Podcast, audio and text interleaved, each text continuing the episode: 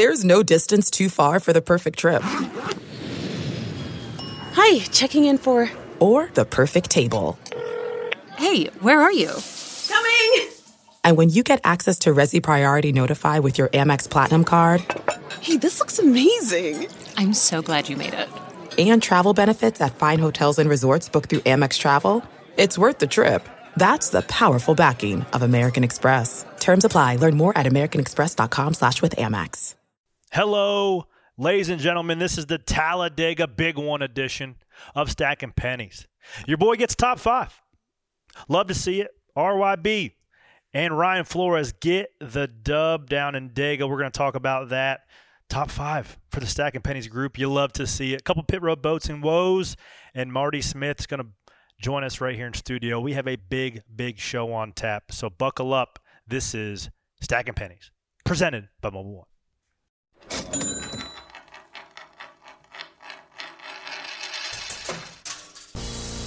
Stacking them deep, selling them cheap. It tastes like gasoline, rubber, and victory. We're just out here stacking pennies. Well, well, well. Welcome to the show. Uh, this is Stacking Pennies. I am Corey LaJoie, driver of the number seven Chevy Camaro in the NASCAR Cup Series, and your P4 finisher from Talladega this weekend. Golf clap. Golf clap. You know, I should try doing that more often. Um, joined by my two friends. One is a winner. The other one is the winner this week and also the champion of about six kick- kickball leagues because it is, ladies and gentlemen, I know it's a big week this past week. Ryan wins a cup race. I finished top five. Cool. But it's kickball week, ladies and gentlemen. Yep. All that stuff is in the past. All that stuff. Kickball is upon us. What have Dude, you done for me gonna lately? I was gonna bring confetti to celebrate y'all. One one of my boys is drinking champagne, popping bottles in Victory Lane. The other celebrating a tie for career best finish. yeah, But they said the crew said they didn't want to clean up all the confetti after we leave today, so I Well, wasn't allowed There's to. still La- some up top there. Yeah, we found we have two pieces up there, but I didn't feel like that would make really a big splash. I'm, so. I'm glad we are. I'm to the point in my career that I don't get I confetti in know. a cake for I know. fourth place you finish. do not. I know. You've told me that before. So we Appreciate don't wanna, that though. You want to act like this is like regular business. So Uh, I, I, would I would that. like to act like that, but it's not. But I- you've done I would like to continue to make it that, um, but it's really hard. It's really really hard. So that's why you do have to appreciate the good days when they come.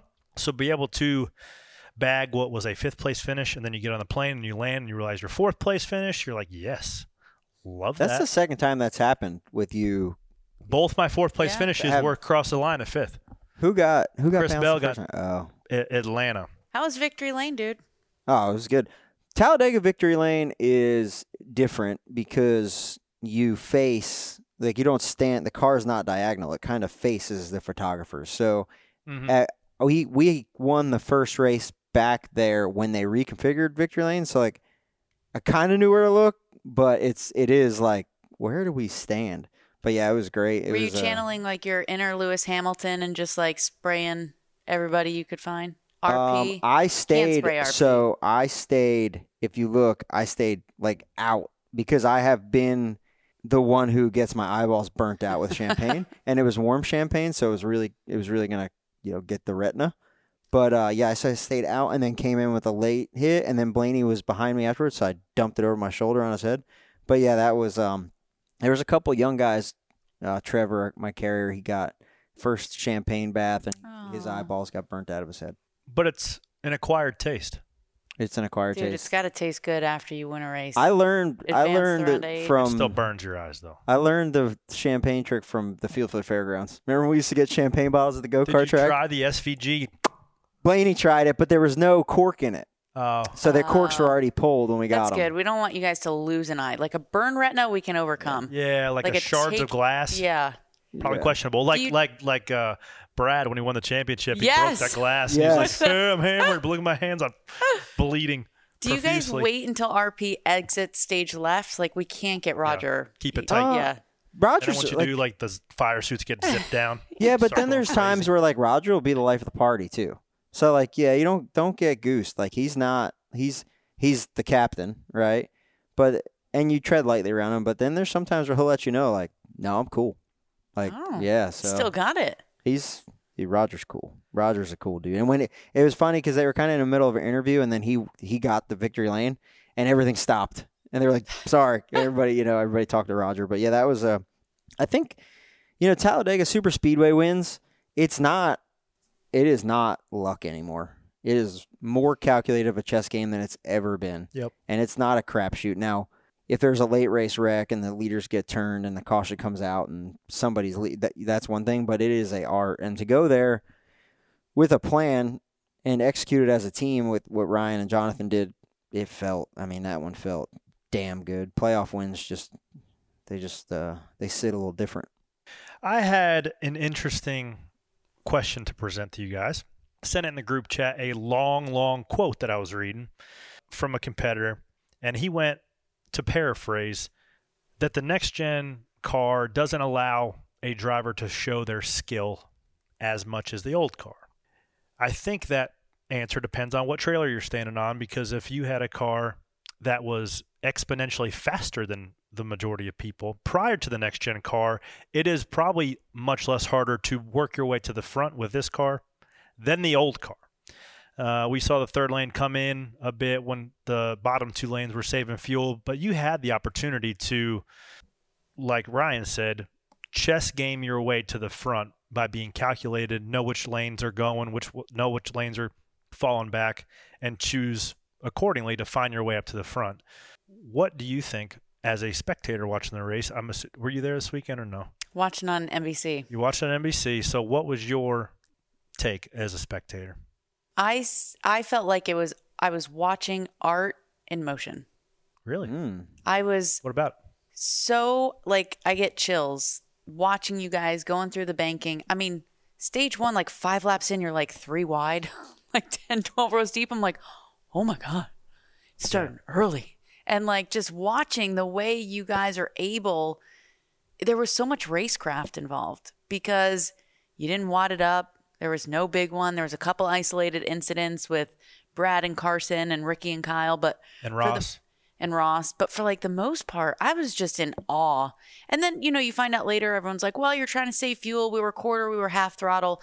I couldn't tell watching at home. I was thoroughly impressed and enthralled and just amazed by y'all's talent. And I thought you guys put on a fantastic show. Watching, I mean, going back to the quote you just were talking about, doesn't look like it's any easier than it's ever been when I watched what Ryan Blaney pulled off. I mean, that move down the backstretch when Harvick goes high and Blaney dives sweet. low was sick. And then Like- Blaney checking up the 24 when they get in the Oh. three to hold him back to, so he doesn't get clear and keep his teammates with him. Like, Amazing. There's a lot of nuance to it, man, that you would never see just watching it unless you legitimately had SMT and you knew what you're looking for and timing of brake drags and how hard to hit somebody and where you're hitting it. If unless you're riding along on a dash camera on the app, like you won't hear throttle modulation, so it might pass the eye test. And you could probably put a little bit of weight into it doesn't require quote unquote as much skill. But I think what it did was take away a little bit of the disparity between the really really fast cars and the cars that aren't very fast and closes them up. So then your tricks so, to say are le- not less effective but they don't work as effectively because the car in front of you you're not exponentially faster than. Now that's also my point of view because I'm from the different side of the garage coming up to the side of the quote that was talked From a very big name driver that's with a major team. Yep. So I can certainly see both sides of it, but this next gen car in every aspect, you just don't see guys make mistakes on pit road or lose track position and then work their way back to the lead as easily. Well, it's just think? different. Like it's, and the, the sport changes, right? Like it goes through. I mean, you see it in teams, and you see frustration. Like look at the four team, right? There was a time not so long ago that they won ten races in a year, and then everything changes, and he feels like he can't show his skill set because his car or the team or Ford or he can't figure out the tire, right? That's what makes guys that have such a long career and win for so long that much better. It's like the NFL, right? The guys that I work with on on pit crews that play in the NFL, they explained it to me. They said it's very rare that you see teams have success multiple years because there's a lot of people making a lot of money to figure out how to stop you, right? And that's like with, with Denny, it just shifted away. Yes, he's very skilled at speedway racing, but now it's different than it was. So he has to adapt. Now with Denny Hamlin is has a higher racing IQ than anybody I think in the sport, but to me that's a little bit of frustration that okay, it my old tactics aren't working anymore. Yeah, and he said it's frustrating because a lot of his advantages have been taken away with the release of SMT. Kyle Busch said that this weekend. With all the squiggly lines you can all look at now, all their tricks are exposed to everybody in the garage. But he he sat here in studio and actually said when the sport went heavy data analytics SMT, his career had like a second second wind. He was able to look at it. He was able to break it down. He was able to to evolve his driving style, to look at what Larson was doing, to look at what Busch was doing. So he's said that as well. I don't think that he is. There's obviously some argument you could have between like intellectual property of how you drive. Right. Now, instead of just talking about what you're doing, you can actually go see it. What differentiates Kyle Larson running the fence at Homestead from the guy that's not quite as good at it? It's not like this magic anymore. It's like, no, okay, he's dragging some brake, he's doing this, he's doing that with his hands. So yeah, there's there's much less guesswork to it. Well, Kyle just Kyle Busch said, now I got to go find a new magic trick.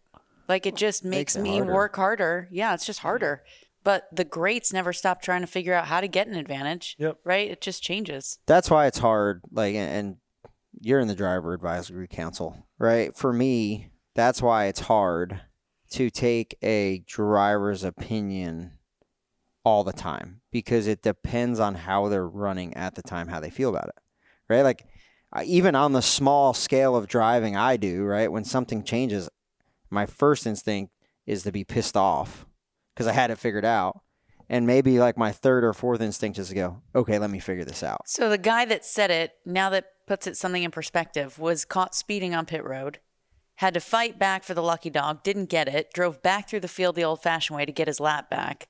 So He looked pretty damn good when he was when up you there. Think about it like that. yeah, but but he he still when the 11 was up there and when he was behind you, and he went up there and he pushed the 23 or the 45 at the stage. I'm like, Danny's still baddest dude at super speedways. Hell it just yeah. didn't just didn't work out for him because at the end their third lane never came and yeah, there was three lanes, but like to your point, it was because people were saving gas when the pay window opened. and the, the first bottom. four or five guys in line, both lanes are towing it wide open. Yes. Then the third lane doesn't have enough additional energy to build something to where they can draw back even. So I learned a lot, learned a lot throughout the course of the day. This race, I feel like had a really distinct way in how the lane shuffled and how they moved and where you can go. So I really had a good idea once it all kind of leveled out, settled in to start the third stage. I was like, okay, I'm going to go freaking like Full send. not even there you're not full sending. You're you're constantly evaluating okay what cars you're around what teammates are around what lane has energy which lane has numbers how close am i to the front? How do i continue to work my way one lap one opportunity? There's al- always 50 50 choices. Do i go here? Do i stay? Do i go here? Do i stay here? Do i go? And if you make a the right amount of those 50 50 calls one way or different you can get that's the difference of getting shucked to the back or maintaining and putting yourself in, in position to win. So I learned a couple of things throughout the day. There was an there was an opportunity there. Uh, there's an instance towards the end of the second stage. I was probably fourth in line, maybe fifth in line on the top, and the 23 got shucked to the middle, and the line went around them. And I was kind of indecisive. Do I stay with the 23? Do I go to the outside lane? And I was like halfway in between, and the 14 car put it on my left rear through the trioval, and inevitably shucked me because the line just kind of ended up blending, and I got stuck on top and just let those guys ra- race it out because we didn't have any help. Same instance with like five to go in the race. The 48 gets stuck to the middle, and from the instance earlier in the race, I was like, okay, I don't want to, I don't want to go to the top here because after the third or fourth car goes out there, the inside lane forms again. So I wanted to be the first one in the middle to pick up the 48, picked them up, and we went back to like third or fourth on the outside. That kind of set up our race as we wound down to the end. The 48 decided to try to cover top. Wasn't the right decision, so it put us in a pretty good position. Uh, the we could break down Corey's close call the race. Play the tape, Nick. Here we are, middle of three and four. Denny's on me, pushing pretty good. Took really good care of me all day. Pushed well. Coming off forward, and you're just tight. You're wide open, committed to coming across the checkered, whether you're upside down on fire or whatever. Nose to tail, um, right here, Denny gets me. He, he, right, Denny committed to go to my right rear corner simultaneously as he he tries to get to my right rear, right there, and it nosed me over to the middle lane as the 36 opened it up, and it just put my nose inside the 36 enough Oh, you just caught Riley. just caught him, but I wasn't trying to get to his middle. I think the the combination of Denny sliding to the right turned the car just enough to get my right side headlight in his left rear, and he closed it off. And then I looked in my mirror, and there was like 30 cars wrecked. I was like, oh boy. Then I looked at the scoreboard. I'm like, hell yeah, I'm in the money. And then I didn't feel bad about it anymore. But um, you know, you'll have that big time auto racing. But super, super proud of our team. Man, we executed great all day. No pit stop issues. Our fuel strategy was strong. A lot of things that we learned from Daytona that we applied here to put ourselves in that position when the pay window opened. So, anytime you come away with the top five, any track is uh, is certainly certainly good for our team. Especially we got the hard charger. They don't even give that award out anymore, but if they did, we'd have got that sucker. Oh, yeah. Thirty seventh, thirty seventh Came a long way from qualifying, my friend. Yep, just floored it. You know, 500 miles, one one lap at a time. Is it a coincidence that the two guys that wrecked in the tri-oval were rookies?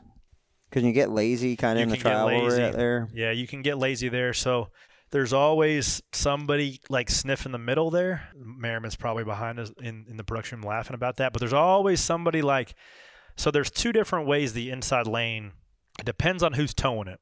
So if somebody's leading, there's like an apron lane on the tri-oval at Talladega where it's almost like they paved the track for the apron to be one lane up, but they have since changed that and painted it so there's like a flat lane Okay. and then there's a little bit of a banking change and Oh, that's crazy. You can't really see that. can't see that you but there's a it, though. noticeable thing you've seen guys wreck and spin out there in the past if like they're on that seam with the right rear and they get pushed and it just Mm-hmm. it just hooks you so if the guys towing the bottom lane decide to stay above that seam right and nobody just nobody goes down there because that's just what it is. So if you get the bottom lane consistently for five or six laps towing it around that tri-oval lane and then they change it and they go to the very bottom lane well the outside lane is going to stay in the same spot and it leaves an entire lane open. And when that happens guys try to jam it in there and then shuck you if you're not if you're not uh, paying attention so i saw some guys doing that i just made a note to tell tj my spotter hey remind me to cover middle no matter what because that's just the way you can shuck cars you can stick your nose in there and they they get like a you kind of kind of see in the mirror and you're like eh, eh, eh, i don't want to cover i don't want to wreck so I don't know that I put that all though on the 42 in that instance. i Like didn't see that one Austin Dillon was pretty upset. I mean, obviously he had a pretty hard lick as a result of he got Oh, Crushed yeah. the fence. Big torn up hit. in that. But he was like, he said when he came out of infield care, he was like, I put that on the six. Like Brad needs to know better. That kid is they too were young. like they to were be- like 12th in lane the in line where are they going I, I don't To the front. there's just sometimes that But he makes said you that scratch the your head 42 was squirrely all day, and for Brad to give a young kid like that, that an It's aggressive. not that. I'm not Carson putting it all. Can I'm just a telling you what shove. Austin you said. are as a as a pushy, you are at mercy of whoever's attached to your back bumper. And if the guy behind you isn't regarding watching the characteristics of your car as it bounces around, or if he has you out of shape, your car during the tri-oval in particular is out of shape. It's light relative to how much banking it has and force it has in the corners. Through the tri-oval, it's generally light because there's less banking there. So if you are pushing on somebody through the tri-oval, it doesn't take a freaking nudge to to get that guy out of shape. So we have seen Brad is one of the best guys at Talladega. Won there how many times? Six Se- times, six yeah. times. He also probably has caused six wrecks. He's from aggressive. pushing people at the Yeah. wrong time. I saw something, and maybe they can pull in the back, but like his fin- he's zero finishes in like the top in the top ten out of speedways this year, none, and that's that's really out of character for him because it's just You can't chalk all that up for bad luck either. no, like, because For you better or you've for had. worse, I mean, he's you aggressive. if it was the Sioux Chief Speedway Award, you might have won it. Like Uh, yeah, you you Like finished up, Arca fr- City. yeah, you you Yeah. finished up front. tenth at tenth at Daytona. Uh, we got I, I was pushing Joey out of two the first race at Talladega and crashed. About Atlanta, Got crashed by Erik Jones. So I probably don't think I'm in contention for the Sioux Chief Award, But but, I appreciate. But, I you do. got the hard hard charger. I got the hard charger. I feel like I want to ask you this question because you predicted it on Spare Change. I called RYB. You did call RYB. YRB. YRB. YRB. You did call RYB. YRB. Ryby. The other thing though that you did, Spare Change, you're like, no, there's not going to be a big one tomorrow. You're like, they're just, it's going to be a lot of long green flag runs. Yeah. Why did you think that? Because that turned out to be the case. So the last two speedways, I feel as though people watch Ryan Preece flip into oblivion and they're like, "Oh, this is still pretty dangerous. How about let's take a chill pill and not try to kill each other every time we go to the racetrack, especially the speedway." So you can tell just in the intensity meter, it was like the intensity level was like a two in terms of cars out of shape, bumps. Even when the top lane was going, everybody was really nice to each other because you have the ability to get to the car in front of you's bumper. Particularly if you have someone behind you that's tight, you can drive up there and hit somebody. But you know that if you're beyond fourth in line, you can't go anywhere. The guy in front of you can't go anywhere. So it's probably more advantageous to just keep a steady pace of like 80% throttle, drag a little bit of brake as the energy kind of ebbs and flows. Just because if there's nowhere to go, people aren't content to ride, whether they're saving fuel uh, or you feel like your lane is good for track position, you're just, you're content to log laps.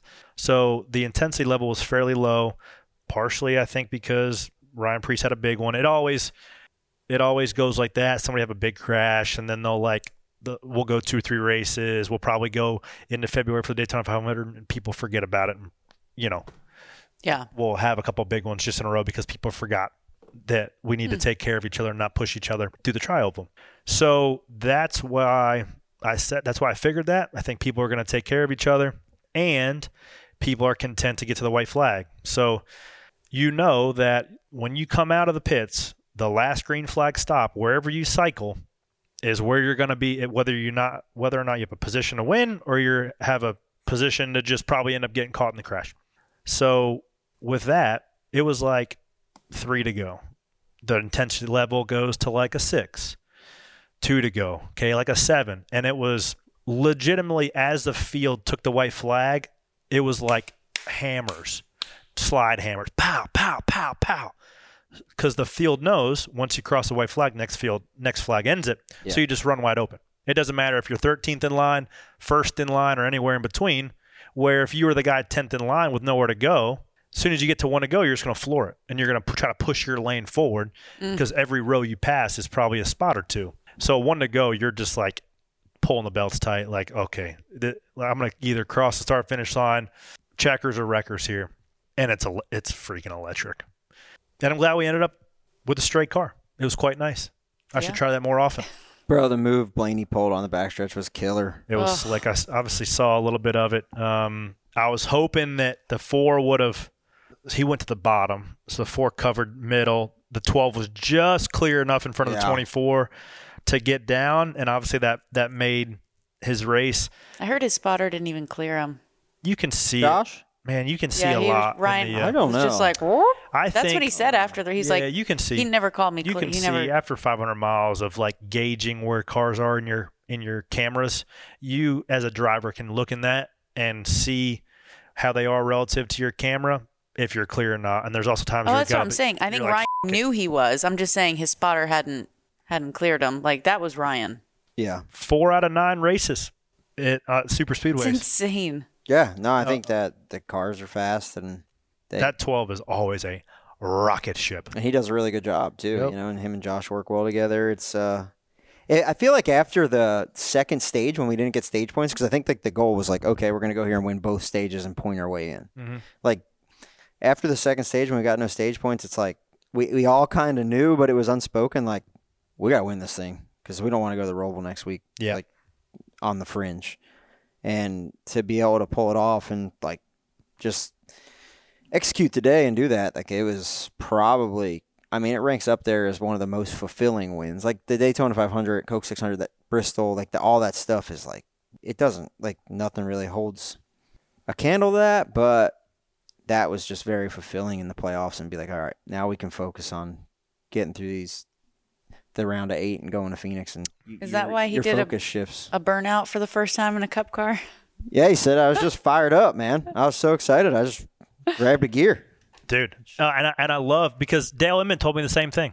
I did a burnout when I was driving for those guys in the ARCA series somewhere, I don't know, K- Kentucky maybe, right? And you do a burnout because that's what Jimmie Johnson does. I mean, that's what you know Yeah. Kyle Busch does. He freaking burns it down. So when you're 19, 20 years old, you just burn it down.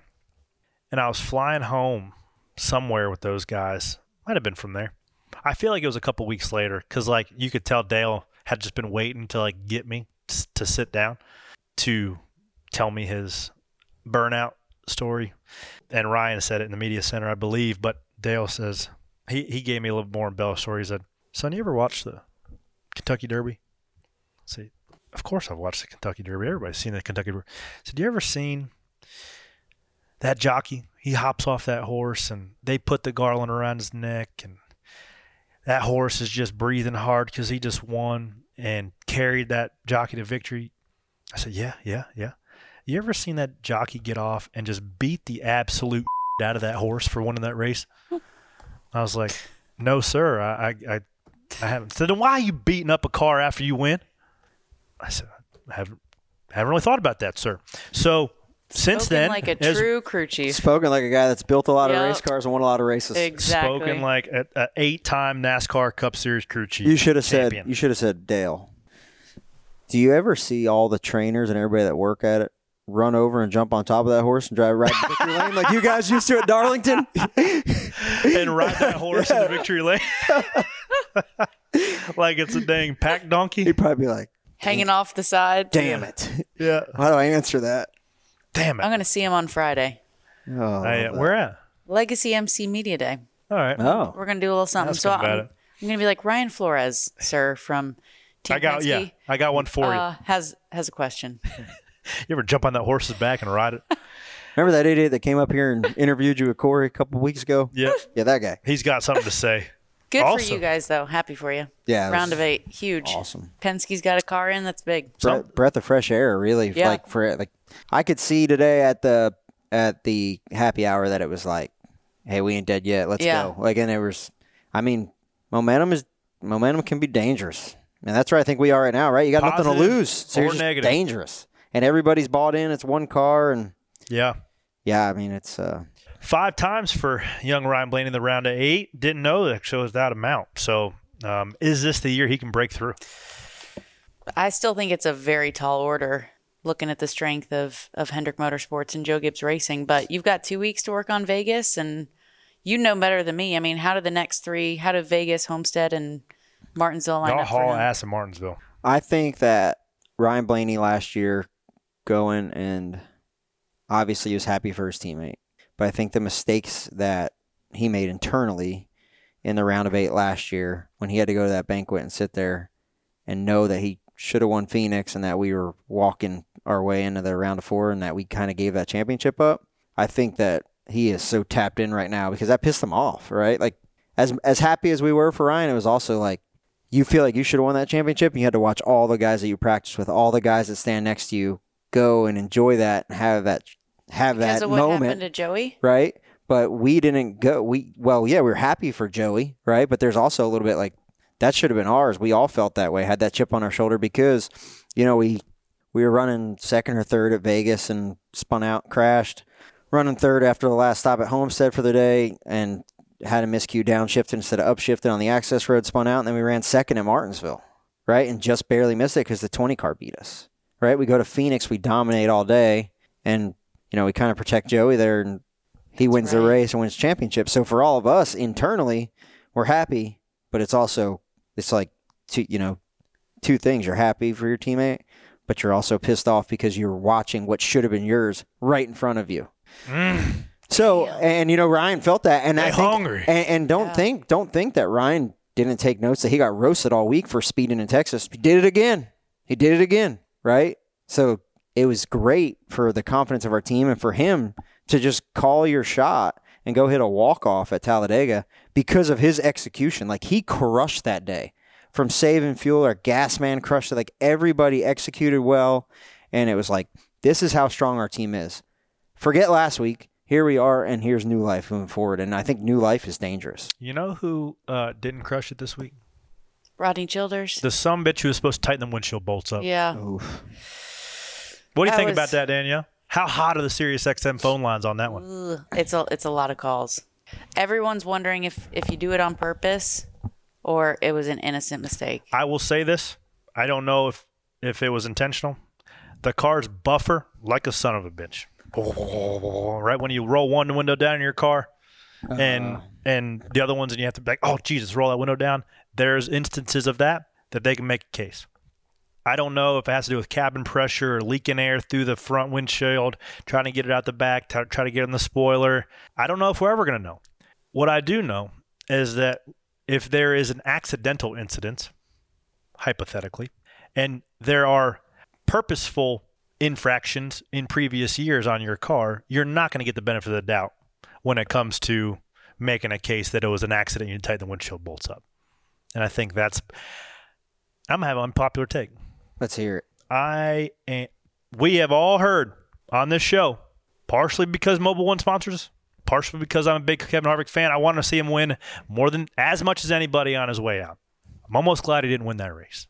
Oh, that would have sucked if he won and got tossed. I, that They would have burnt s- half the place down and then been like, "Wait, what?" Which tra- I, I, I'm glad that. NASCAR wasn't in the position to Yeah. have to do that because I don't even want to. I, don't even want to I know. hyp- I know. that would have been hypothesize hypothesize what NASCAR would have done or should have If done. If I was NASCAR and that happened and Harvick won, I would have looked the other way. I'm sorry, but I would have. you said it, not I. Yep.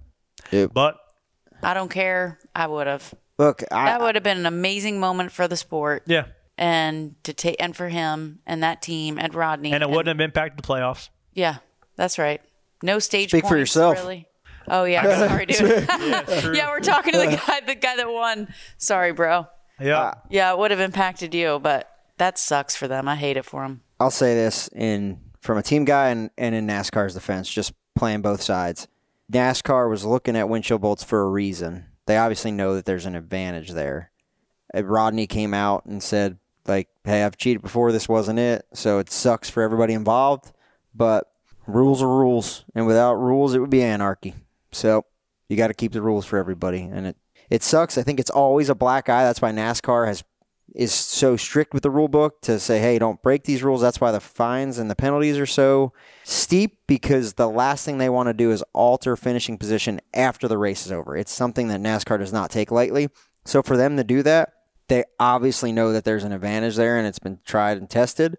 So they feel like it's a it's a disqualifiable dis, disqualifiable Disqualification? disqualifiable of, of uh, offense. Is that what you're saying? Was disqualifiable offense? disqualifiable. Disqual this Travis Travis Qualifiable? Quapple made up Travis that rule. Yeah. Good thing you could NASCAR change did the right thing. NASCAR did the right thing, but hate it for him. So I mean, he five wouldn't thirty seconds anyway, T handle, but- man. Tighten that thing right up. Five thirty seconds, a little bit of blue Loctite. Um, Come on, Harvick. And you know what? I mean, sometimes, listen, I'm not saying they did it on purpose, and Rodney Childers is saying they did not, yeah. and I respect the hell out of Rodney, but Same. you're watching the weeks tick by, and all he cares about is getting that car to victory lane one more time for Kevin. And perhaps desperate people, I'm not putting it on anybody, I'm not saying it happened on purpose, but desperate people do desperate things. Uh, I, I, I would tend to agree with Rodney. I, I, or believe what Rodney Rodney says. No, I do too. because But there's there's everybody. juice in a lot of other areas besides windshield bolts. I Yeah. believe. I got everybody mispronouncing in here. Yeah, I know. They dude, Rodney. talking about getting beat while you're down, right? Like Stewart-Haas racing all year, just getting they're down, they're having a bad year, and they're just getting whipped. Hang on. Speaking of, speaking of Stewart Haas racing, can we just talk about how Shake great and Chase Chase Briscoe looked this weekend? The oh my intro- God. dude! The, even the picker, like the Jackman on the 14, he looked like like when he come walking by, I'm like, he looks like the Jackman from Ricky Bobby. Dude, Chase Briscoe had the mustache, had even the small Oakley shades on.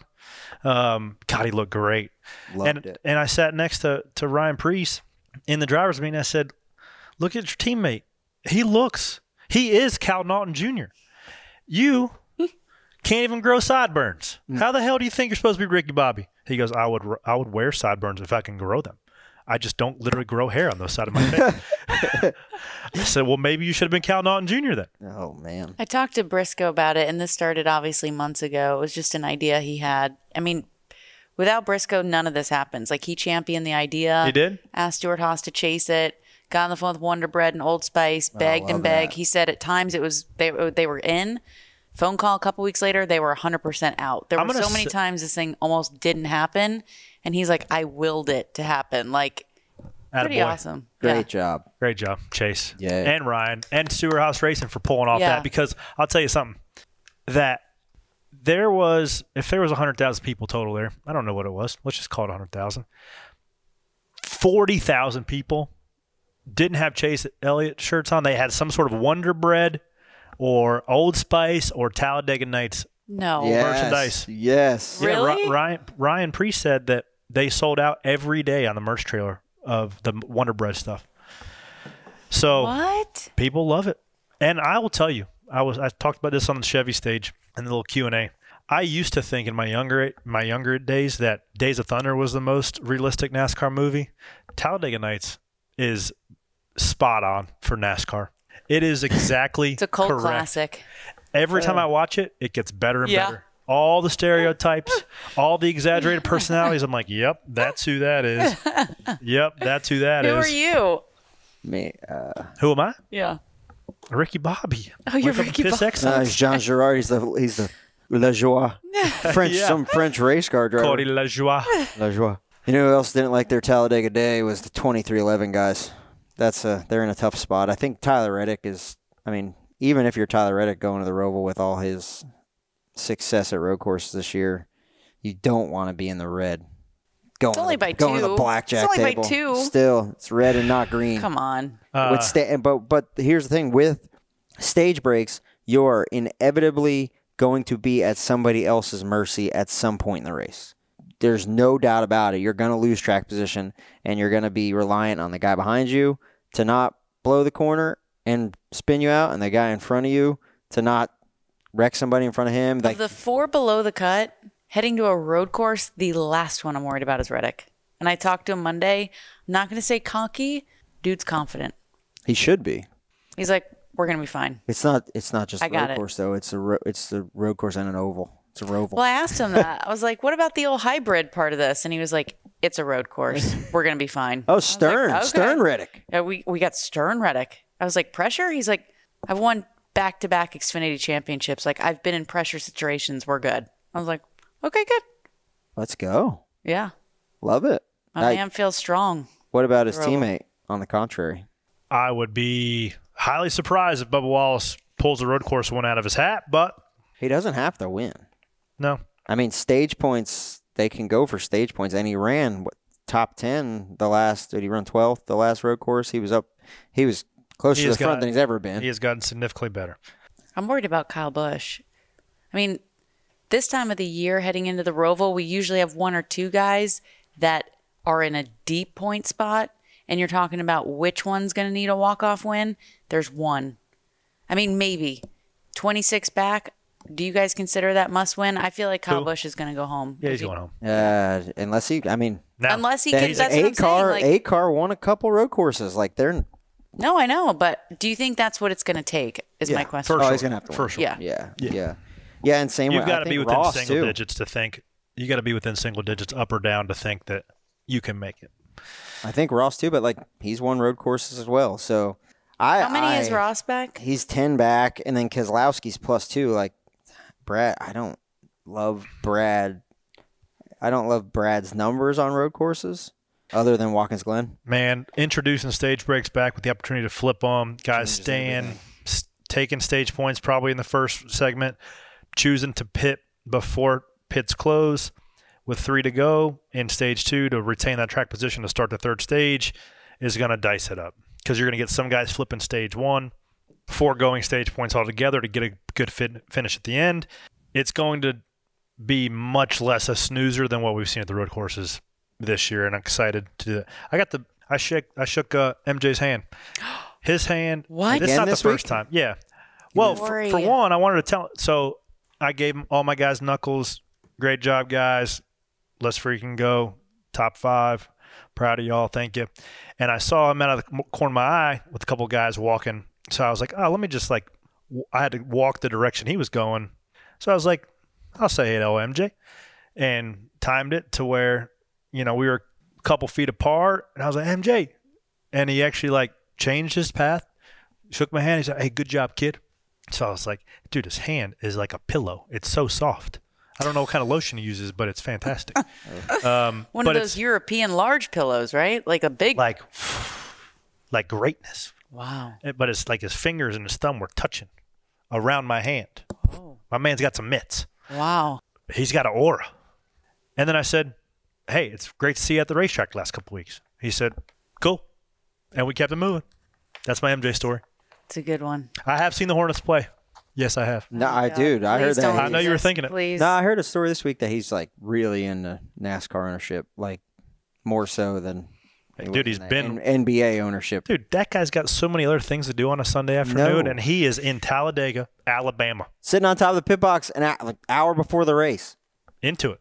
like just chilling. Talking He's with got booty. both- he's got both of his drivers in. Like, I love it. He's amped. That's a freaking big deal to get Huge. Michael Jordan, the most recognizable, probably person You know on what the I was planet. thinking though? Like after, at some point, like, has everyone just been put on notice that you're not allowed to go up to him after the race and interview him? Because no one does. Because you Uh. can't. like I've tried for 15 years to get an interview. Like I've, you can't. He won't do it. You think he come on stacking pennies? No, never, MJ, come on in here. never. But like, at what point can we be like, do you want to share that excitement? With the world after the race, is he waiting till they get to like championship No. four? Is he like, I when when are we going to talk to him? I think some of that is like He's keeping it all in. no. I think some of the the distance from the media like preserves the persona a Yeah. bit There's because nobody better with intellectual property and time than him, right? Mhm. oh yeah, you ain't getting a selfie with that guy. That guy keeps it moving. Well, he probably has some bodyguards that wouldn't let you get close he, too. He does. He Yeah. does. But uh, I mean, just kudos to DH too of getting that guy involved in, Oh, a, in a huge capacity. Feel good about the 40, 45 transfer, and I don't feel good about Bubba. But um, He surprised us before. Watkins Glen and Indy and Daytona to do it. So hey, the, this year of all years is you, you can't bet on it. You don't know what's going to happen, and there's a reason why there's 12 of them, and they're the top 12 because they can run good or win any given week. Yep. It's hard. It's hard to be top 12. It's hard to be 15th. It's hard to be 20th in points because they're all pros. Faux show. And another pro who ate a truck spoiler. Let's just go ahead and go to a break because I want to talk about the shirt Ryan's wearing, and we're going to talk about that dog of the week right after this.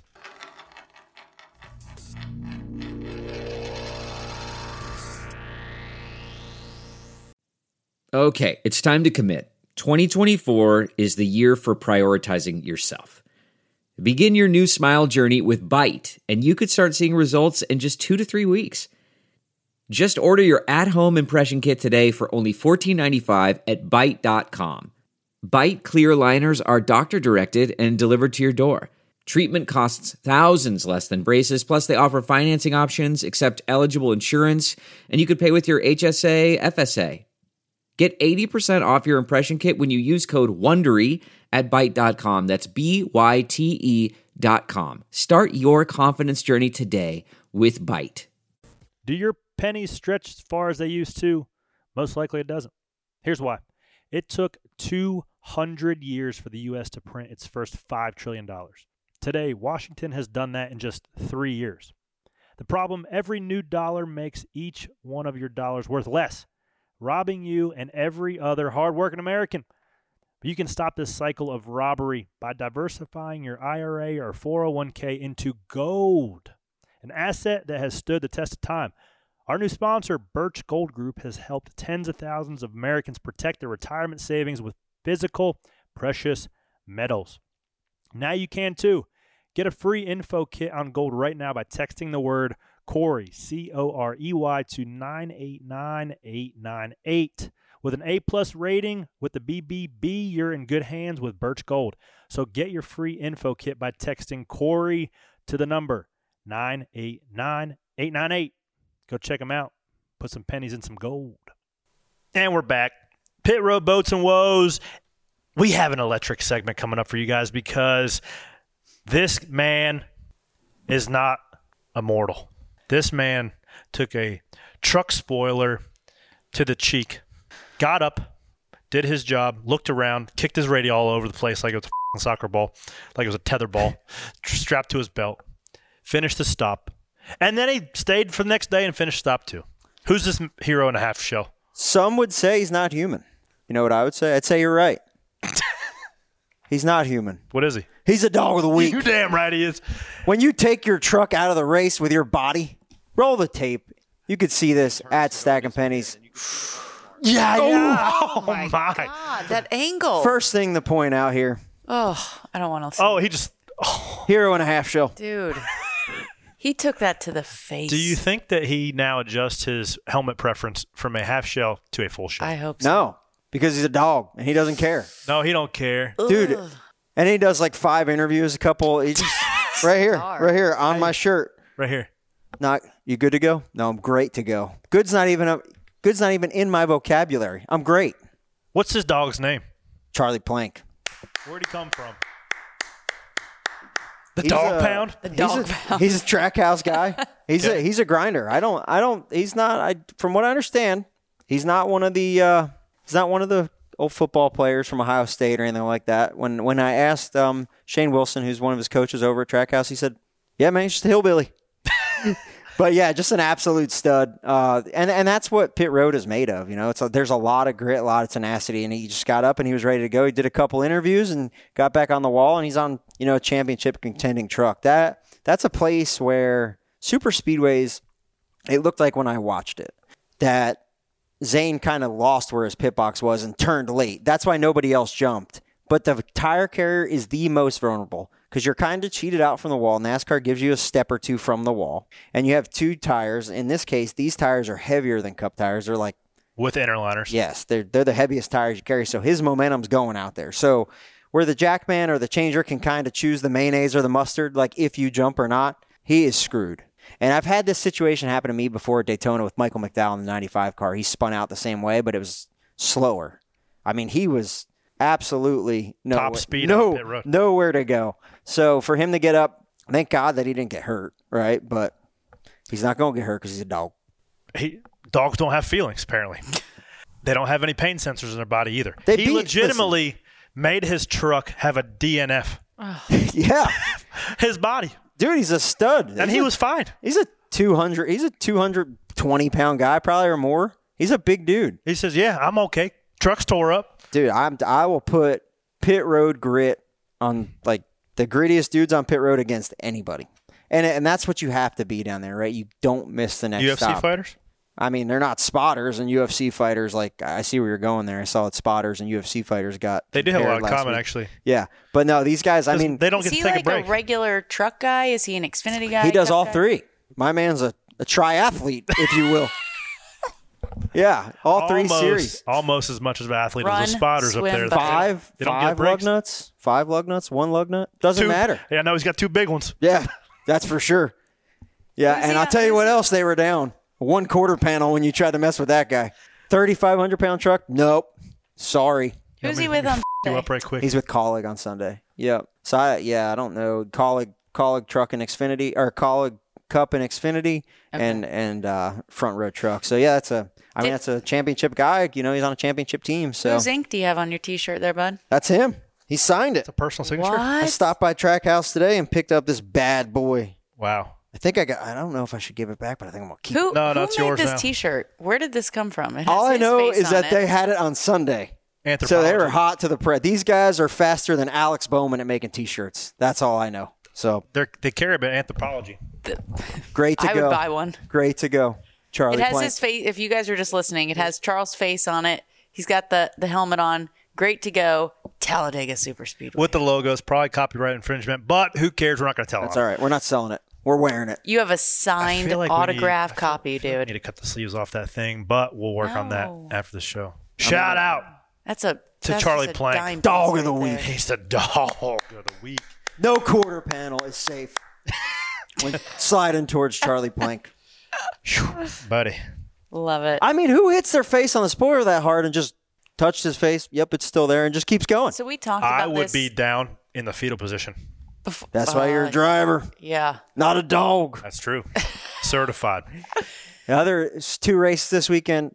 Second dog of the week for a different reason. Our gas man, Chris Conklin, crushed it. It's a tough position to be in, uh, to be a gas man at super speedways, especially in a must-win situation like him. It's like being a kicker, right? You all like you only. It's like a thankless job, right? It's like, hey man, get the ball through the uprights. What the hell are you doing? Yeah. How hard can it be? But it's Plug it in. but it's not the most important thing until it is, right? And this weekend it was. It was the most important thing. And you know, Ryan riding in the back saving gas and Hassler's So- plan doesn't come to fruition unless Chris Conklin absolutely crushes it. And it's those tenths of a second that gain you position to put you in the final two in the front two rows in during the final race. So talk about the difference that separates a great gas man from a good gas man in terms of negative plug times and then riding it out. Yeah. So uh, one, a gas man has to be the awareness has to be key, right? But it also it goes further. Like every gas man on pit road is probably the strongest guy on the team, right? And Chris Conklin has more. He has more wins in the Xfinity Series as a Jackman than the 60 win Dixie car. Like he's probably the all time leader. He might have more Xfinity wins than Kyle Busch. I'm not sure. Don't don't quote me on that. But he's we're been around. He's, he's a he's a ex NFL guy. He got picked up by the Panthers. Was a I think he held the record for tight end scoring for D2 football at Wingate. Like absolute stud of a dude. But yeah, what what separates those guys is they have to be big, but they also have to be limber and light on their feet. So they have to be able to move. And when you've got you know 100 pounds on your shoulder and that car doesn't stop exactly where it needs to be, it's the guys that can adjust. And you think you just plug that cannon? No, it's you have to plug that cannon. It has to seal off perfectly because if it rocks one way or the other and it breaks that seal, then fuel starts coming up the vent hose, and then your car doesn't get full because it slows the it slows the the fill down. So there's so many nuances. I really give just because of my gas man for a long time. Andrew Lackey is a big giant dumb redneck. I make fun of him a lot, but he's also one of the best gas men on pit road, and I give Gasman a lot of slack. Um, I always say like, what do they call the guy that hangs out with all the pit crew guys? The gas man. the gas man. But like Chris pointed out this weekend, every race is a fuel mileage race. You just don't always know it, right? It only becomes a fuel mileage race when you don't get enough gas in it. So gassing is hard, and I couldn't do it. I, I one time I tried to. Did I ever tell you this story? no. So Darlington was changing tires for Danica Patrick. We're running partial schedule, so it was her first year. Rick Pigeon couldn't get the gas can plugged in. It was green flag stop. He's struggling. Green flag stop Darlington. Trying to push it, trying to push it in. So I'm like, I get done. I'm changing rears, and I stand up, and he's like struggling. So I just grab the other gas can, like I'm gonna gas this thing with an open like a Simpson uh, Half shell. Give me it. They gave me that thing, and it went flipped right over. I set it down. I stepped back over the wall and started wrapping my hose up. I can't do it. I like, uh, I hope nobody saw that. Yeah. And then everybody looked at me like, we just saw that. And I'm like, nope, nothing happened. It wasn't me. so that was my one gassing endeavor. Like you just like it just high like I grabbed it and I was like, I can't do that. And I just kind of like set it down without crashing it and just stepped over the wall. like, like that. Yep. Nope. Everybody's like, we all saw that. I'm like, no. No, you didn't. Pretty short career as a gas man, Ryan. Yeah, that was it. It was about three seconds. and that was it. So You'll have that. Not a not a gas dog. Everyone has different gifts. That's it. You know what I mean? Yeah. Yeah. Lot- Fuel mileage could be a factor this weekend, too. You never know going in this race. Depends on how the cautions fall and kind of Tires where you're big. running. Tires So, are valuable. Yeah. There- You can make some hay on tires. I think you could see if there you got ample time. If you got ten laps to go, and the top eight or nine stay out, you can see the guy come in, take four, drive back to the lead, win a race. From how far back? Tenth, Think you can With pass 10 10, go. cars? and Really? pass one a lap for sure. Probably passed three the first lap. I'm not good at math, but however many laps after that. A couple more. I think so. I think yeah, tires are there's some speed in tires for sure. Probably two and a half seconds fall off. Two two and a half seconds. It's gonna be some strategy. Strategy. A couple Almost woes this Stage week. Stage breaks A couple woes this with week. stoppages back. Oh my goodness, that Well, gas can was on fire. Speaking of gas cans. Jesus. Yeah, I think that that was just a classic. So how that happens, right? It's very challenging, especially on a tight pit road where everybody's on the lead lap. When the car drops and has to turn out, like it, that, mm-hmm. that can get stuck in there. But it sounded like there's a there's a mixed bag because you have when you do four tires and you have to wait on fuel.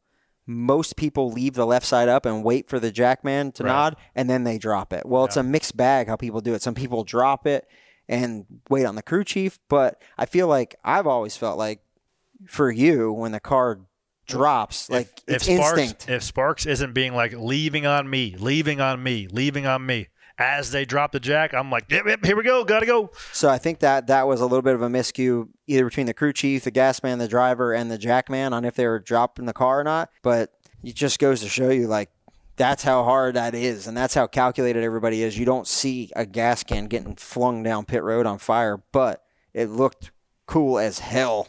I hated it. Like I hated it for Ian and, and you know the 54 guys who were just recently the dogs of the week. Now We'll that's see how it on a goes. NASCAR commercial here pretty soon. It's a Yeah. great shot. Video great was shot. That was a- amazing. That was like a big fire. Well, I'm glad that it went straight and didn't turn back into somebody's pit box. That's a good. That's a good point. But that's why we all wear safety equipment and have fire Yeah. suits and wear helmets and there's pit road speed. And by the way, Chandler Smith, even if it's qualifying, wear your head skirt. Gosh, my man got slapped with a fine, Ten grand. and he didn't. He just made one lap. Yeah. Damn. NASCAR sent in a message like, "Do not skirt safety when it comes to fire." Literally. Don't skirt Yeah. it. Wear a helmet skirt, yeah, right. where that's right. and only you can prevent forest fires. That's right. All right, we're going to transition here from one dog of the week on pit road to a dog writing some books. Marty Smith gave us an hour sit down interview. We talked about all things of his relationship with drivers when he was in the industry, but covered his new book, Sideline CEO. Here's a short snippet of three questions that I always ask everybody. But if you want to get the full episode, tune in this Thursday when it drops. So here is Marty Smith right here in Stacking Pennies.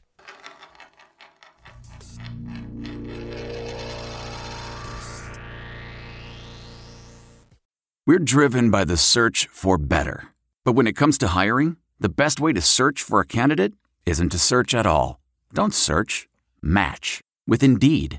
Leveraging over 140 million qualifications and preferences every day, Indeed's matching engine is constantly learning from your preferences. So the more you use Indeed, the better it gets. And listeners of this show will get a $75 sponsored job credit to get your jobs more visibility at Indeed.com slash match. Just go to Indeed.com slash match right now and support our show by saying you heard about Indeed on this podcast. Indeed.com slash match. Terms and conditions apply. Need to hire? You need Indeed. For me, race day is a great reason to shut down the laptop, put the phone on silent, and simply enjoy the driving. But Mobil 1 wants to remind you that you can get that same kind of escape any day of the week. How?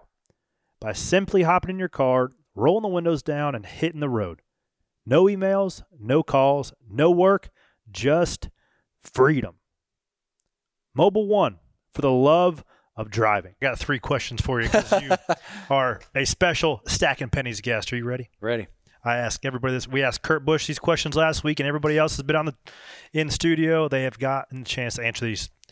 The question for a driver is: if you had to pick one car and one track the rest of your life, what do you go with? I'll ask you that question. Then I'll also pick if you had to interview one person, alive or dead, uh, at one location. Okay. Where do you where do you who do you pick? And then one car, one track. All right, one car, one track for me. I want like that 2005, two- Twisted up. 2006, gnarled ass, twisted up. That was the coolest era ever for me. And that was also when Charlotte had all those bumps coming down the back straightaway, and it just looked so kick ass at night. With the reflective There- numbers too. Yeah, Oh. dude. And there was so much travel in the oh, springs talk back, to and the me. suspension back then. It just looked badass, man. Hell yeah. So that's what I want. Okay, that's my car and track. At Charlotte too. Yep. Okay. Yep. Not my favorite track, but that's the one I would want All in right. that area. Like, think about, I know this is going back like 10, 10, 12 years. Think about how dope One Hot Night was. Oh yeah. Like, they ain't no cool. It's the coolest race ever, except when Junior won Daytona in 01. That was the coolest. That was the greatest moment in NASCAR history. different, right? Like They're- they're like super that. different. Yeah, different emotions. Yeah. One Hot Night was baller, though. Yeah. Mm-hmm. I mean, Davey waking up in the hospital. Did we win? Did we win? Hell yeah. I asked the car chief on that car is our car chief. No Uh, way. now, yeah, Raymond, Raymond Raymond Fox. He's our car chief now. And I asked him. I said, "What'd you guys do?" He said, "Went to tech." like just typical old school racer. I'm like, you guys didn't go to Victory Lane? He's like, no, they want us to. Robert said, no, we just went to tech, tore down, went home. I was like, damn. Cash that check. I mean, that, like think about that race though, man. Big E, right? It's coming down the back straightaway.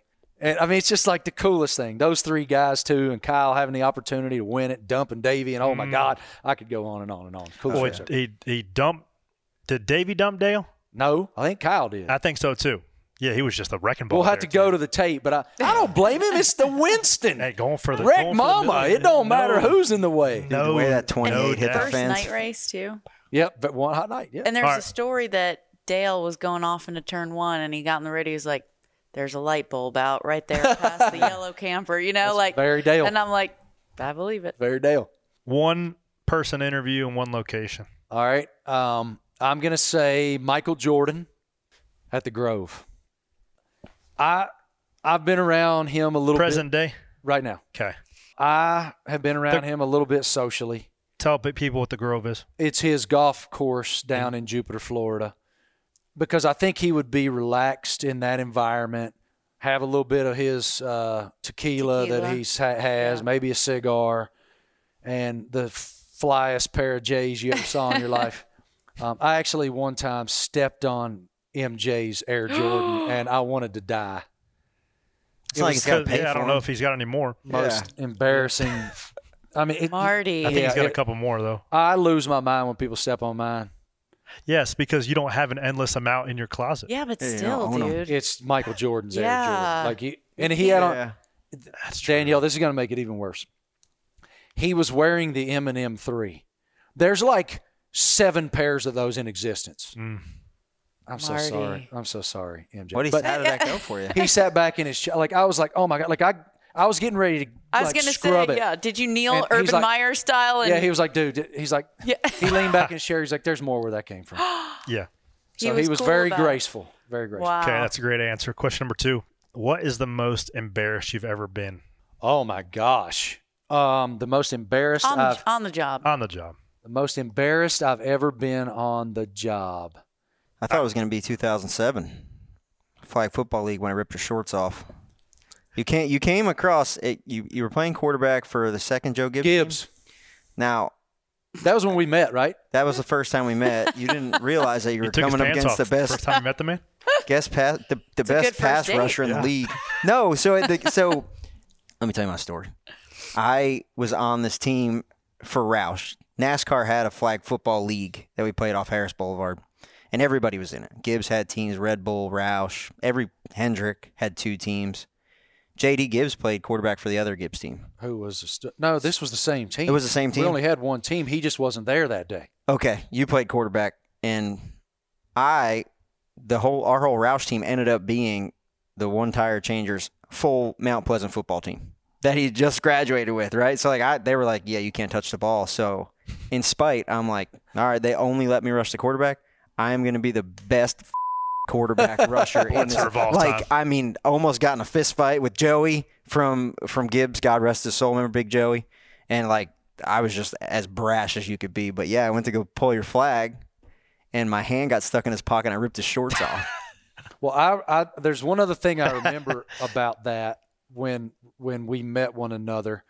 I had thrown a touchdown pass the previous drive or something, and I mean that was listen. That league was full of dude. Like there were great athletes all over that league, and I was talking a bunch of like an No. idiot. And then the Don't next, and then the, when when it was the same drive, I think that Ryan pulled my shorts off, but I was running to my right. You may remember this, and he was rushing me, and I threw this laser off my back foot, but it wound up being like eight or ten yards short of the receiver, and it felt uh, true as hell coming off my hand. So I'm telling him, "There's another one," and it felt like, and dude, he. I didn't hear the end of that one till the end of the game. I mean, like he would not shut up. yeah, But those were fun days, man. That like was. they were. That was a, those were fun days. it was a different time in the garage then. But yeah, that was Well, I can only imagine between two elite talkers. Well, it really was. It, it, it was a different era of the sport it was. back then, and I don't know why. I don't know what the difference was. Real, I think it was we were the younger pups, maybe still, and It was before social media too, so everybody wasn't as connected, right? You were, it was your guys and their guys. Like now, everybody. I feel like we've all been friends in the garage, but like we all know what's going on with each other, our kids, because we're so connected on social media. I think that might have had a little bit something to do with it because it was truly like I didn't know like Aaron Kuhn, right? From he was a Hendrick at the time, and I'm like, I want to tackle that guy. Yeah. Like I like there was just guys that got on your nerve because you didn't know them, so it was easier for them to be like the enemy. But it, yeah, it was just a different time. I think we all did more together then too. It seemed like. Well, I think another thing that I feel like uh, this is a bit of a I digress tangent, but I feel like these days we're less connected personally because we're more connected virtually. Yep. And therefore we don't take time for one another like we once did, and I hate that. I hate agree. everything about Yeah. it. Yeah. Well, that's a whole other podcast. We'll have you back in for to break that down. Last question. So if I've got the old Men in Black memory eraser pen here and zap them all away, all every single career memory that you've had, NASCAR, college football, golf, the works, and you had to keep one, what do you keep? standing at the 19th green, uh, the 18th green in 2019 at Augusta National Golf Club. Tiger Woods chips up, and actually, let me back up. I'm probably 10 rows above the 18th green. Clubhouse is behind me. Tiger tees off, tees off right. He's walking up the 18th. There are probably 10,000 people all the way down 18, creeping over nine, all the way down one, chanting, Tiger, Tiger. It was unhinged in a way Augusta National is never unhinged. Even the guys that placed the placards in the scoreboard were clapping for him as he walked up the 18th. He chips up, ultimately two putts to win his fifth green jacket, coming back from that back fusion surgery and literally writing a miracle. And he walks off the green, and his son Charlie runs into his arms, and we were all instantly whisked to 1997 when he ran into his own father's arms. And as a group, they walked to the clubhouse for him to sign his card. And I am on my tiptoes, feverishly writing every detail I can write because I have been charged by my boss with going out there and detailing this moment and walking to the nearest camera at the first fairway so I can tell everything I saw to the world, the whole world. Mm-hmm. And I get tugged on my sleeve, my right jacket suit sleeve. And I look over and it's a guy. Like, Marty, I need a, I need a minute. And I'm like, Hey man, how you doing? I'm still writing, watching Justin Thomas and Brooks Koepka and Tony Finau and Rory McIlroy all there to embrace their hero because he's why they play the game. Hmm. And this guy goes, Marty, I need a minute. And I look at him and I'm like, just, and he, I said, Hey man, what, what you got? He goes, We're Clemson campus ministers. I'm like, Oh, I love that place. I'm there all the time. He goes, We see ourselves in Tiger's victory. And I said, How? He said, We're all capable of huge mistakes in this life, but we're also all afforded the opportunity at redemption. Mm. And I just sat there for a minute and I said, You have no idea how easy you just made my Yeah. life. Yeah. And I shook his hand Yeah. and I ran to that first fairway camera and I told that exact story Yeah. to the whole world. Gave you gold right there. And in terms of my professional life, that's probably there's several, but that's probably the one I would say 1A would to be uh, to go back to Daytona in July of 2001 and watch Junior win that race again.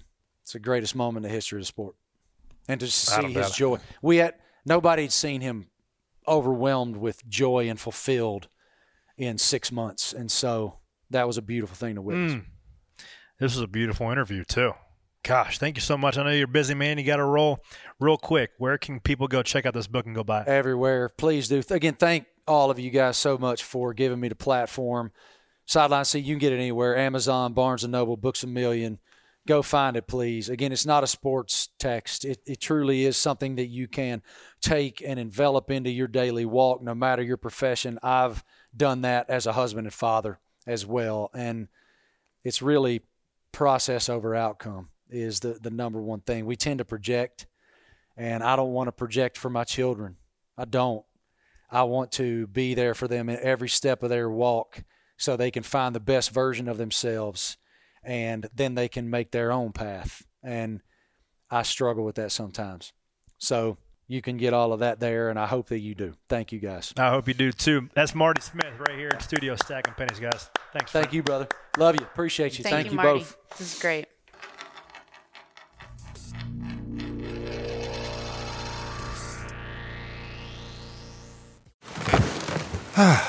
The comfort of your favorite seat is now your comfy car selling command center thanks to Carvana. It doesn't get any better than this. Your favorite seat's the best spot in the house. Make it even better by entering your license plate or VIN and getting a real offer in minutes. There really is no place like home. And speaking of home, Carvana will pick up your car from yours after you finalize your offer. Visit Carvana.com or download the app and sell your car from your comfy place. All right, guys, time for Penny for Your Thoughts. Corey, Ryan, love answering the questions you guys send in. Ben M asks This week's question comes from the wife. She's a graduate psychology student who feels more like teams should invest in a team psychologist. Do you find this a useful resource and do you think it improves race day performance? Absolutely. There are teams I think that do. There was a so Desiree Festa. Shout out to Desiree. She was the sports psychologist I was working with and we just came up with the the concept of stacking pennies. She now works for the Bills up in Buffalo. I don't get to talk to her as much um, as I used to, so I haven't found anybody here local that would be a regular sports psychologist. But I know that they bring in somebody pretty often. Yeah, we use Jeremy Boone uh, quite a bit. You know, he comes in, he works with the drivers, works with us. And if I was starting a team, though, I would call the lady from Ted Lasso. Love Jeremy Boone, but that lady from Ted Lasso got them dialed right back in. The She yips. made, she made you feel. She made you feel good. The yips. No, don't say the yips. That was uh, It's a real thing. The yips are a real Hey. thing. Um, I know I, one of the big cup teams that recently just hired one. name full time. Yeah. Rick Ware. No. Oh. Not Rick Ware. Like a, a four, Hendrick? like a four car team. Yeah, maybe Hendrick. Um, it, they're so valuable. Um, It's a good thing. and they're offering it to everyone. Crew chiefs, drivers, like now, it's a good thing. now you're, and with it, without getting too far into the weeds, now your races aren't won in the fab shop. They're not won in the wind tunnel. There are elements of that, right? But now they're won with execution. They're won with preparation. They're won with grittiness, resil- resil- resilience, and composure under pressure. And that wears on you throughout the course of the year. And you need constant perspective adjustment. You need um, constantly to be challenged to look at things differently, right? Through a not a myopic lens of it. You have to look at the whole scenario. And I think sports psychologists do that. And I think that there's some stigma around sports psychology as if it's like admitting weakness if you talk to somebody. But I think now, if it gets uh, your brain to process things quicker, if it takes some anxiety off your plate and you can go into the race clear minded, level headed, um, I think that there is a lot, a lot of value um, in having a healthy mental state, particularly when the cars and the competition is as strong as ever. Now, that six inches between your ears matters even more, and it's pretty apparent. Well said. I think there's a stigma just around mental health and anyone going to talk to someone. No doubt. But if your heroes are doing it, it's a good thing. Hey, there was a lot of fat race car drivers until Jimmie Johnson came in and started That's kicking right. everybody's ass. I hear you. Golden Diver says, Hey, Corey, saw you pit with the Toyotas first stop, then you found the Fords later on. What dictates what group of cars you pit with? So At super speedways. we don't have a lot of friends. Um, there are eight key partner Chevy teams, and they generally don't like it when other people tag along. So they don't invite us into the group chat, so we don't know when they're coming down. So we just kind of hitch our wagon to whoever we think we can keep up with, or whoever we're around, or whenever. A lot of times dictates in our case. We're running in the second lane because a lot of the guys that know, okay, we are coming on lap 41, they can start making their way. Teammates let them in a hole on the bottom lane. And a lot of times you get stuck in the outside lane uh, and you can't possibly get down. So the first stop, we came down to Toyotas, and it did not cycle well. We actually cycled to the tail end, so we realized that that wasn't the plan. We needed to stick with in the second stage. Our third stage, we came down with the first group. So whatever first group was coming down, we were going to commit to them because that seemed to always cycle to the front, and we just kind of make our plan on the fly, and it tends to work out. Last one. Yes. Penny for your thoughts. Bobby D48 says, Corey, I want to come to kickball. Our ticket's still available. I'll be at the Roval. Well, I'm glad you asked. Of course, they are. they're only seven dollars too. If you just wanted to come on out, See what you did there. Or a pair of shoes. yeah, or bring a pair of shoes. Seven dollars, probably cheaper than a pair of shoes. It all goes to a great cause. 100 percent of the proceeds go to the Kannapolis YMCA and Samaritan's Feet. Super excited! It is one of, if not the most fun day I have in the entire year. Just to see all the people that you uh, have great relationships with in a competitive yet not a super high concentrated pressure packed day. It's like a grown up field day, like in eighth grade. Yeah. Or not even eighth grade, fourth grade. We are the back to back kickball classic champions going for the three peat for the Bill Ballers. Don't even give me that. you Um, stack your team yes, full the of objective studs and then to brag win. that you win. No, I don't brag. I just tell what happened, and then we just won. God. My team is Our team is the going to least finish stacked. last. No, no, the no. least stacked, Hang bro. on. Can Mine I, is. Can I lay? Can I lay the the you took situation out? everybody. Beaver Dragon got No. ran over by an NFL star. We have no NFL people on our Kurt Coleman truck stick Casey on first base. So there's two separate elements to the day. There's the kickball classic, in which there are 16 bracket teams. That is what we call the competitive bracket. There are four celebrity teams, and as you could imagine, a group of race car drivers or media members aren't the most athletic. So I treat that event as more of like the all star game right. right? You you're not going to get Luka Doncic playing hard D in the All Star No, game. He's doesn't throwing alley oops. He's let like rolling the ball, getting the thing in play. No We're kicking home. No defense. That's how I treat it. And I want to get people involved, get the crowd fired up, kick some homers. But when it comes down to the competitive bracket, I'm locked in. Yeah, we let them win last year one- in the celebrity game. We're like, "Ah, we do. Yeah, like I can't win them both. It's not good taste. Bob Pockrass caught a pop fly that I kicked. I kicked the pop fly and Bob Come Pockers on, got Bobby. me out. Come on, Bobby Come on, Bobby P. Love that. So I, See? I tweeted that. out. I tweeted out earlier. I uh, saw. I put the NASCAR Chasm jersey. Well, Leanne put the last NASCAR Chasm jersey and Bob's, and then I put a picture of Scottie Pippen and MJ underneath of it. Like, Oh, this is the- goodness. this is a stacked locker room, ladies and gentlemen. So it is. It is so fun. Danielle's gonna be out there with SiriusXM, getting a bunch of interviews for on track. Um, it's if you can't make it, if you're not gonna be in town, you can watch it on NASCAR's YouTube page live. Um, I believe that starts potentially at six. I don't know. Sometime around that time, uh, they will be live. Chuck Bush and Jonathan Merriman. I know you guys have been asking for them. You've been missing them. Well, this is your time to tune in and to hear what those guys have to say. Uh, the Kickball Classic is going to be a great time leading up to the Roval weekend. A lot of great stuff going on in Charlotte. So I hope you guys come out. I also hope you guys continue to like, share, rate, review, do all the things. Come on out. Continue to tell people about us. We haven't. We're having a blast. We're getting in a groove with spare change, giving you guys some tips on the weekend. So I hope you guys are enjoying the content. And last but not least, there is always a penny stacker of the week, and this man sha- shares my namesake. This man's name is Corey from Louisiana. Unfortunately for him, it is not spelled correctly. I talked to him this I week. noticed that. It is C O R I E. Then I actually spent a lot more time than I needed to after that guy told me his name as to why my parents spelled it C O R E Y. But that's just that goes on in my brain.